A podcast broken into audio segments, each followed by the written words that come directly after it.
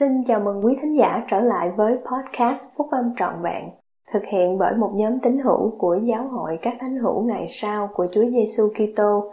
Chúng tôi xin được chia sẻ cùng quý vị các nguyên tắc phúc âm giúp chúng ta có một cuộc sống hạnh phúc từ những bài viết đăng trong các tạp chí của giáo hội, phát hành định kỳ vào mỗi tháng.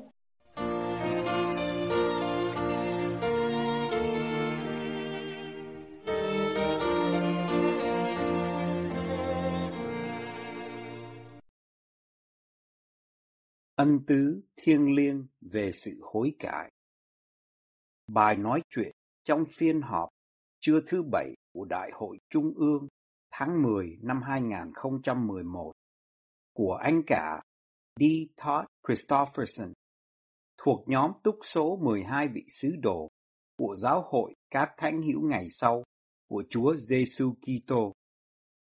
Sách Mạc Môn ghi chép câu chuyện về một người tên là Nê Hô, rất dễ để hiểu lý do tại sao khi tóm lược các biển sử 1.000 năm về dân Nê Phi, Mạc Môn đã nghĩ rằng việc viết về người này và ảnh hưởng lâu dài của học thuyết đầy sức phá hoại của hắn là điều quan trọng. Mạc Môn cố gắng cảnh cáo chúng ta khi biết rằng triết lý này sẽ được giảng dạy một lần nữa trong thời kỳ chúng ta. Lần đầu tiên Nê Hô được đề cập đến là vào khoảng 90 năm trước khi Đấng Kitô giáng sinh. Hắn dạy rằng tất cả nhân loại sẽ được cứu vào ngày sau cùng, vì Chúa đã sáng tạo ra tất cả mọi người và cũng đã cứu chuộc tất cả mọi người, và cuối cùng là tất cả mọi người sẽ có được cuộc sống vĩnh cửu. Khoảng 15 năm sau, Cô-ri-ho đến rao giảng và đẩy mạnh học thuyết của Nê Hô ở giữa dân Nê Phi.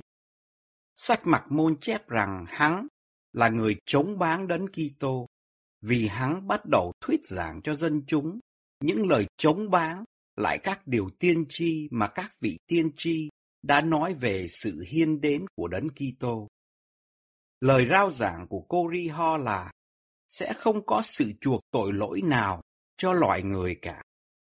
Trái lại, mọi người đều trải qua cuộc đời này tùy theo cách cư xử của con người.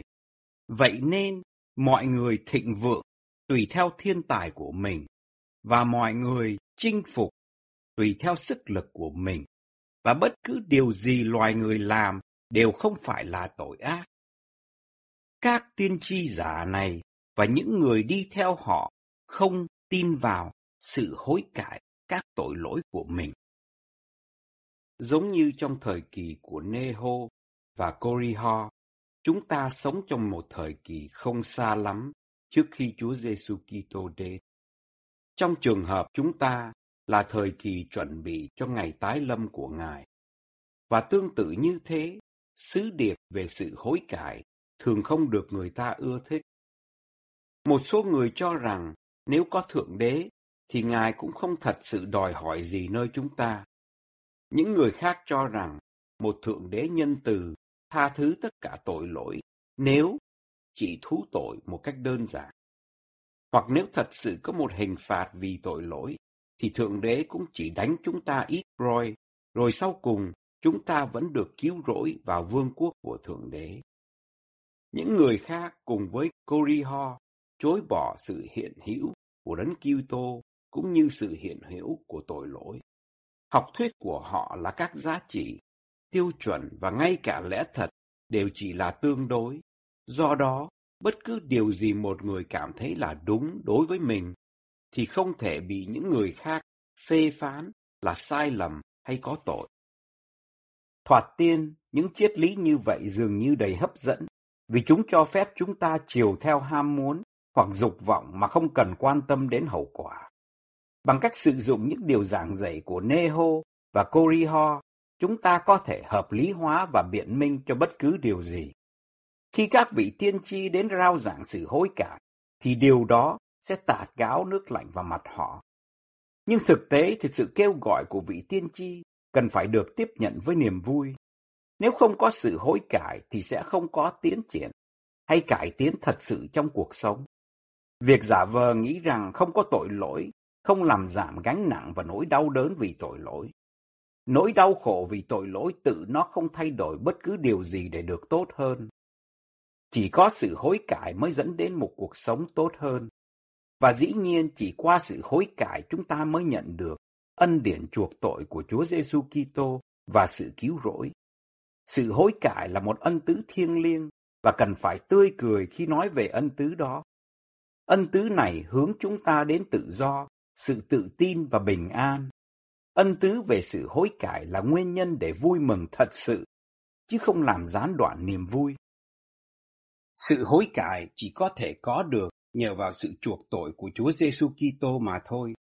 Chính là sự hy sinh vô hạn của Ngài đem lại cho loài người một phương tiện để họ có được đức tin đưa đến sự hối cải.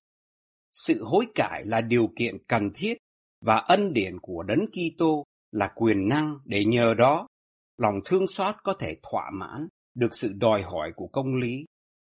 Chứng ngôn của chúng ta là như sau: Chúng tôi cũng biết rằng sự biện minh hay sự tha thứ các tội lỗi nhờ ân điển của Chúa và Đấng cứu rỗi Giêsu Kitô của chúng ta là công bình và chân thật. Và chúng tôi cũng biết rằng việc thánh hóa hay làm sạch khỏi kết quả của tội lỗi nhờ ân điển của Chúa và Đấng cứu rỗi Giêsu Kitô của chúng ta là công bình và chân thật đối với những ai biết yêu thương và phục vụ Thượng Đế với tất cả năng lực, tâm trí và sức mạnh của mình. Sự hối cải là một đề tài rộng lớn, nhưng hôm nay tôi chỉ muốn đề cập đến 5 khía cạnh của nguyên tắc phúc âm cơ bản này mà tôi hy vọng là sẽ hữu ích. Thứ nhất, lời mời để hối cải là một cách biểu lộ tình yêu thương. Khi Đấng cứu rỗi khởi giảng dạy rằng các ngươi hãy ăn năn vì nước thiên đàng đã đến gần, thì đó là một sứ điệp về tình yêu thương, mời gọi tất cả mọi người được hội đủ điều kiện để cùng với Ngài hưởng những lời về cuộc sống vĩnh cửu trong thế gian này và cuộc sống vĩnh cửu trong thế giới mai sau. Nếu chúng ta không mời những người khác thay đổi hoặc không tự đòi hỏi mình phải hối cải, thì chúng ta không làm tròn bổn phận cơ bản đối với nhau và đối với bản thân mình. Một người cha hay mẹ để cho con cái mình phạm tội, một người bạn quá khoan dung đối với lỗi lầm của bạn mình, một vị lãnh đạo giáo hội thường sợ sệt, đều thật sự quan tâm đến bản thân họ hơn là sự an lạc và hạnh phúc của những người mình có thể giúp đỡ. Vâng, đôi khi sự kêu gọi hối cải được xem như là cố chấp hay xúc phạm và thậm chí căm ghét, nhưng trên thực tế đó là một hành động quan tâm thật lòng. Thứ hai, sự hối cải có nghĩa là cố gắng thay đổi. Thật là điều nhạo báng nếu chúng ta trông mong rằng nỗi thống khổ của Đấng cứu rỗi trong vườn Gethsemane và trên cây thập tự cho chúng ta sẽ biến đổi chúng ta thành những người thánh thiện mà không có nỗ lực thật sự nào của mình cả. Thay vì thế, chúng ta tìm kiếm ân điển của Ngài để hoàn thành và tưởng thưởng cho các nỗ lực chuyên cần nhất của mình. Có lẽ chúng ta cần phải cầu nguyện nhiều để có được thời giờ và cơ hội để làm việc, cố gắng và khắc phục tội lỗi, cũng như để có được lòng thương xót. Chắc chắn, Chúa sẽ hài lòng với một người mong muốn được xứng đáng để đến nơi phán xét, mỗi ngày quyết tâm cố gắng thay thế khuyết điểm bằng ưu điểm. Sự hối cải và thay đổi thật sự có thể đòi hỏi những cố gắng liên tục. Nhưng có một điều gì đó tinh luyện và thánh thiện trong cố gắng đó. Sự tha thứ và chữa lành thiên liêng đến một cách khá tự nhiên với một tâm hồn như vậy.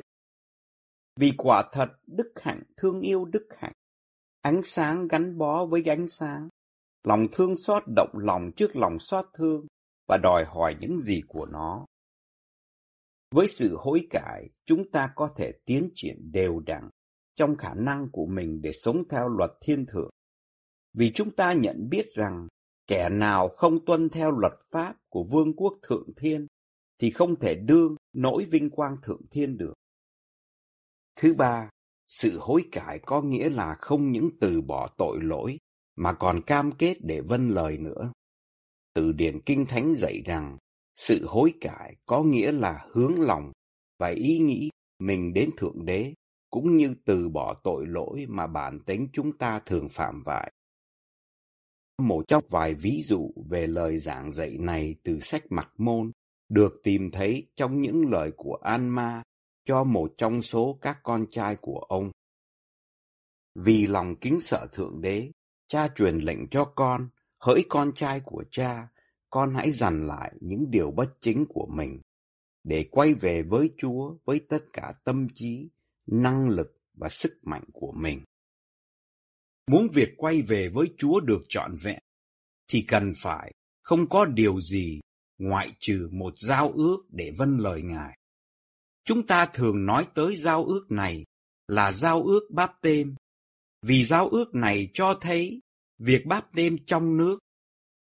Phép báp têm của Đấng Cứu Rỗi nêu ra tấm gương cho chúng ta cần phải noi theo, xác nhận giao ước vâng lời của Ngài với Đức Chúa Cha.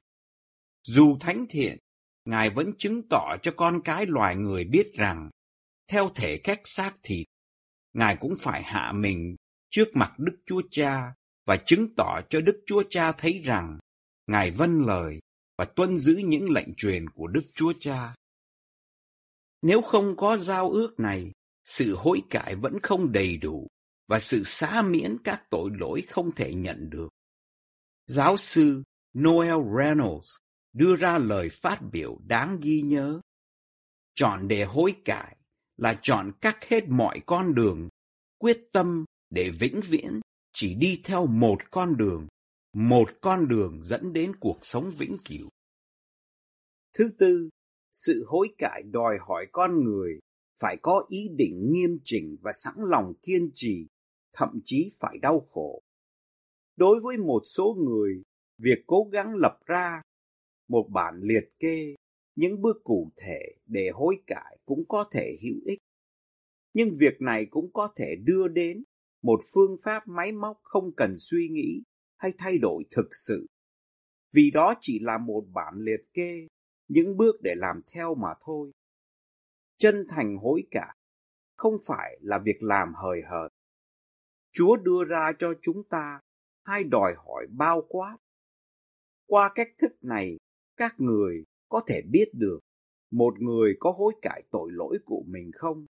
Nay, kẻ đó sẽ thú tội và từ bỏ những tội lỗi đó. Hai khái niệm thú tội và từ bỏ đều có tác động mạnh mẽ.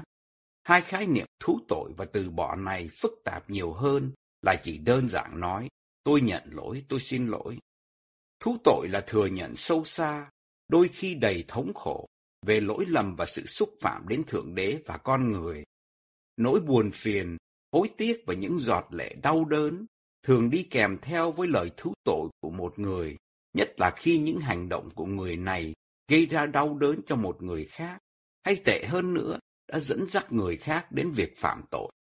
Chính là nỗi đau đớn cùng cực này, quan điểm này về những điều đúng với sự thật hiện hữu, đã khiến một người như An Ma phải kêu lên, hỡi Chúa Giêsu là vị nam tử của Thượng Đế, xin Ngài hãy thương xót con là kẻ ở trong mật đắng và đang bị bao vây bởi xiềng xích vĩnh viễn của cõi chết.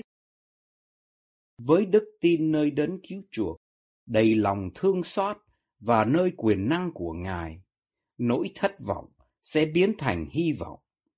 Chính tấm lòng và ước muốn của một người sẽ thay đổi, và tội lỗi mà có lúc trông hấp dẫn bây giờ trở nên càng ngày càng ghê tởm. Giờ đây, trong tấm lòng mới mẻ đó, nảy sinh quyết tâm từ bỏ tội lỗi và sửa chữa, đền bù điều thiệt hại do người ấy gây ra một cách càng trọn vẹn càng tốt. Chẳng bao lâu, quyết tâm này phát triển thành một giao ước để vâng lời Thượng Đế. Sau khi đã lập giao ước đó, Đức Thánh Linh, sứ giả của ân điển thiêng liêng, sẽ mang đến sự trợ giúp và tha thứ. Người này sẽ được soi dẫn để một lần nữa để nói với An Ma, Và ô kìa, sự vui mừng biết bao, và cha đã được trông thấy một ánh sáng kỳ diệu làm sao. Phải, tâm hồn cha tràn đầy nỗi vui mừng, quá lớn lao, chẳng khác chi sự đau đớn mà cha đã trải qua vậy. Bất cứ nỗi đau đớn nào xảy đến trong khi hối cải đều luôn luôn ít hơn nỗi đau khổ cần để thỏa mãn công lý đối với sự phạm giới chưa được giải quyết. Tuy đấng cứu rỗi không phán nhiều về điều Ngài đã chịu đựng để thỏa mãn được đòi hỏi của công lý và chuộc tội lỗi chúng ta, nhưng Ngài đã tiết lộ như sau: Vì này ta Thượng Đế đã chịu những nỗi đau khổ ấy cho mọi người để họ khỏi đau khổ nếu họ chịu hối cải. Nhưng nếu họ không chịu hối cải thì họ sẽ phải đau khổ như ta đã chịu vậy. Nỗi đau khổ ấy đã khiến cho ta, dù là Thượng Đế, đấng vĩ đại hơn hết, cũng phải run lên vì đau đớn, và phải rớm máu từ lỗ chân lông, và phải chịu sự đau khổ cả thể xác lẫn linh hồn. Và ta mong muốn khỏi phải uống chén đắng cay ấy. Thứ năm, dù sự hối cải gây ra đau đớn đến đâu đi nữa, thì nỗi đau đớn đó cũng được đền bù với niềm vui được tha thứ. Trong một bài nói chuyện tại Đại hội Trung ương có tựa đề Buổi sáng rực rỡ của sự tha thứ, Chủ tịch Boyd K. Packer đã đưa ra phép so sánh tương đồng này. Vào tháng 4 năm 1847, Brigham Young đã dẫn nhóm người tiền phong đầu tiên ra khỏi khu tạm trú mùa đông. Cũng vào lúc ấy, cách đó 2,575 km ở phía tây, những người sống sót đáng thương của đoàn Donner đang lang thang đi xuống sườn núi Sierra Nevada Mountains để vào thung lũng Sacramento. Họ đã trải qua mùa đông khắc nghiệt, bị các mảng tuyết lớn cuốn đi dưới đỉnh núi. Gần như không thể tưởng tượng nổi có một ai có thể sống sót qua những ngày tháng đói khát và thống khổ không thể diễn tả được. Một trong số những người sống sót này là John Breen, một thiếu niên 15 tuổi. Vào đêm 24 tháng 4, cậu ta đi vào nông trại của Johnson. Nhiều năm sau, John viết: Khi trời hừng sáng, thì chúng tôi đã tới nông trại của Johnson. Vì thế, đây là lần đầu tiên tôi nhìn thấy nông trại đó vào buổi sáng sớm. Thời tiết tốt, mặt đất bao phủ với thảm cỏ xanh, chim chóc ca hát từ các ngọn cây, và cuộc hành trình đã kết thúc. Tôi khó có thể tin rằng mình còn sống. Cảnh tượng tôi nhìn thấy buổi sáng hôm đó dường như in sâu vào tâm trí tôi. Hầu hết những biến cố đều đã xóa, tan khỏi ký ức.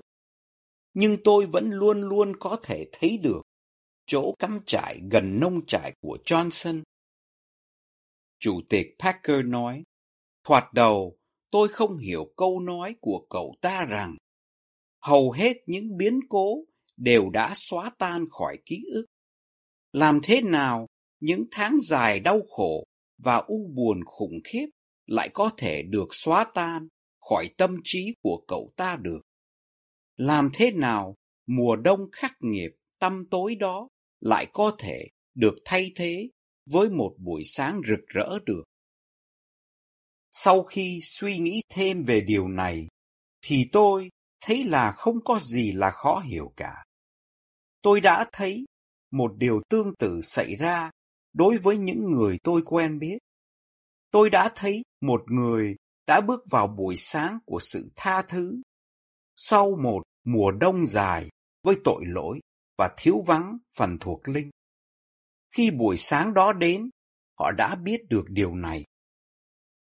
Này, kẻ nào biết hối cải những tội lỗi của mình, thì kẻ đó sẽ được tha thứ, và ta, là Chúa, sẽ không nhớ tới những tội lỗi đó nữa. Tôi cảm tạ với lòng biết ơn và làm chứng rằng nỗi đau khổ không thể hiểu nổi. Cái chết và sự phục sinh của Chúa chúng ta đem đến một điều kiện hối cải. Ân tứ thiêng liêng về sự hối cải là chìa khóa dẫn đến hạnh phúc trong cuộc sống này và cuộc sống mai sau. Bằng những lời phán của đấng cứu rỗi và lòng khiêm nhường cùng tình yêu thương sâu đậm, tôi xin mời tất cả mọi người hãy ăn năn vì nước thiên đàng đã đến gần. Tôi biết rằng khi chấp nhận lời mời này, các anh chị em sẽ tìm ra niềm vui, cả bây giờ lẫn vĩnh viễn, trong tôn danh của Chúa Giêsu Kitô. Amen.